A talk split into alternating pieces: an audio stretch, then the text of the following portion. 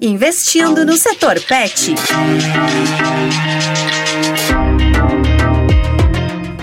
Nos episódios anteriores, falamos sobre o tamanho do mercado pet no Brasil e procuramos entender melhor as formas de se relacionar com o público-alvo. Chegou a hora de cuidar de um dos principais pilares de qualquer negócio: as finanças. A oferta de produtos e serviços pode dificultar a vida dos empresários na definição dos preços. O custo fixo, por exemplo, precisa estar nítido. E apresentar os produtos de forma atrativa também é muito importante. É sobre isso que a gente fala a partir de agora no terceiro episódio da série Investindo no Setor Pet.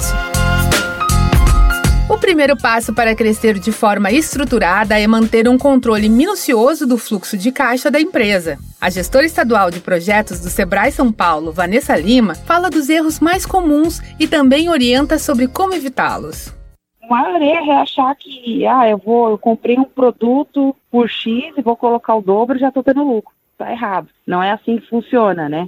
O que não pode faltar é um bom controle financeiro. Muitos não gostam, né? Tem um pouco de de resistência, mas se você não entende de finanças, peça para alguém que te ajude a entender um pouquinho mais, mas é claro, você tem vários cursos aí hoje online, o próprio do Sebrae, para te ajudar.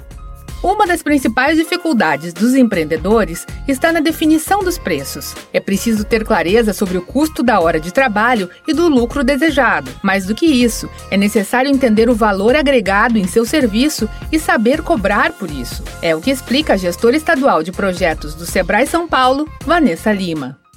Quando a gente vai formar o preço é, em algum produto ou algum serviço, a gente tem que levar em consideração todos os nossos custos fixos da empresa e as despesas variáveis. Mas também tem a questão do conhecimento, né? Quanto você estudou para chegar na, naquele conhecimento, né? Um cliente ele pode realmente ter resistência com o seu preço, mas se você for um profissional ético e bom, ele pode até ir embora esse cliente, mas uma hora ele volta. E no serviço, o quanto vale a hora, tanto clínica veterinária quanto até o serviço de tosador, né? Os clientes têm muita dificuldade em fazer, mas a gente tem várias técnicas e ferramentas, na verdade, de como fazer esse preço corretamente.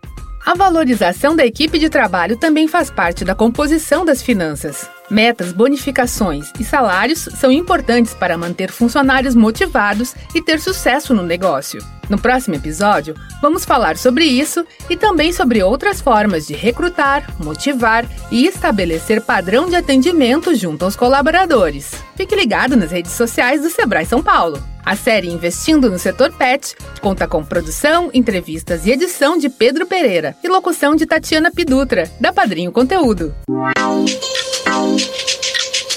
Investindo no Setor Pet.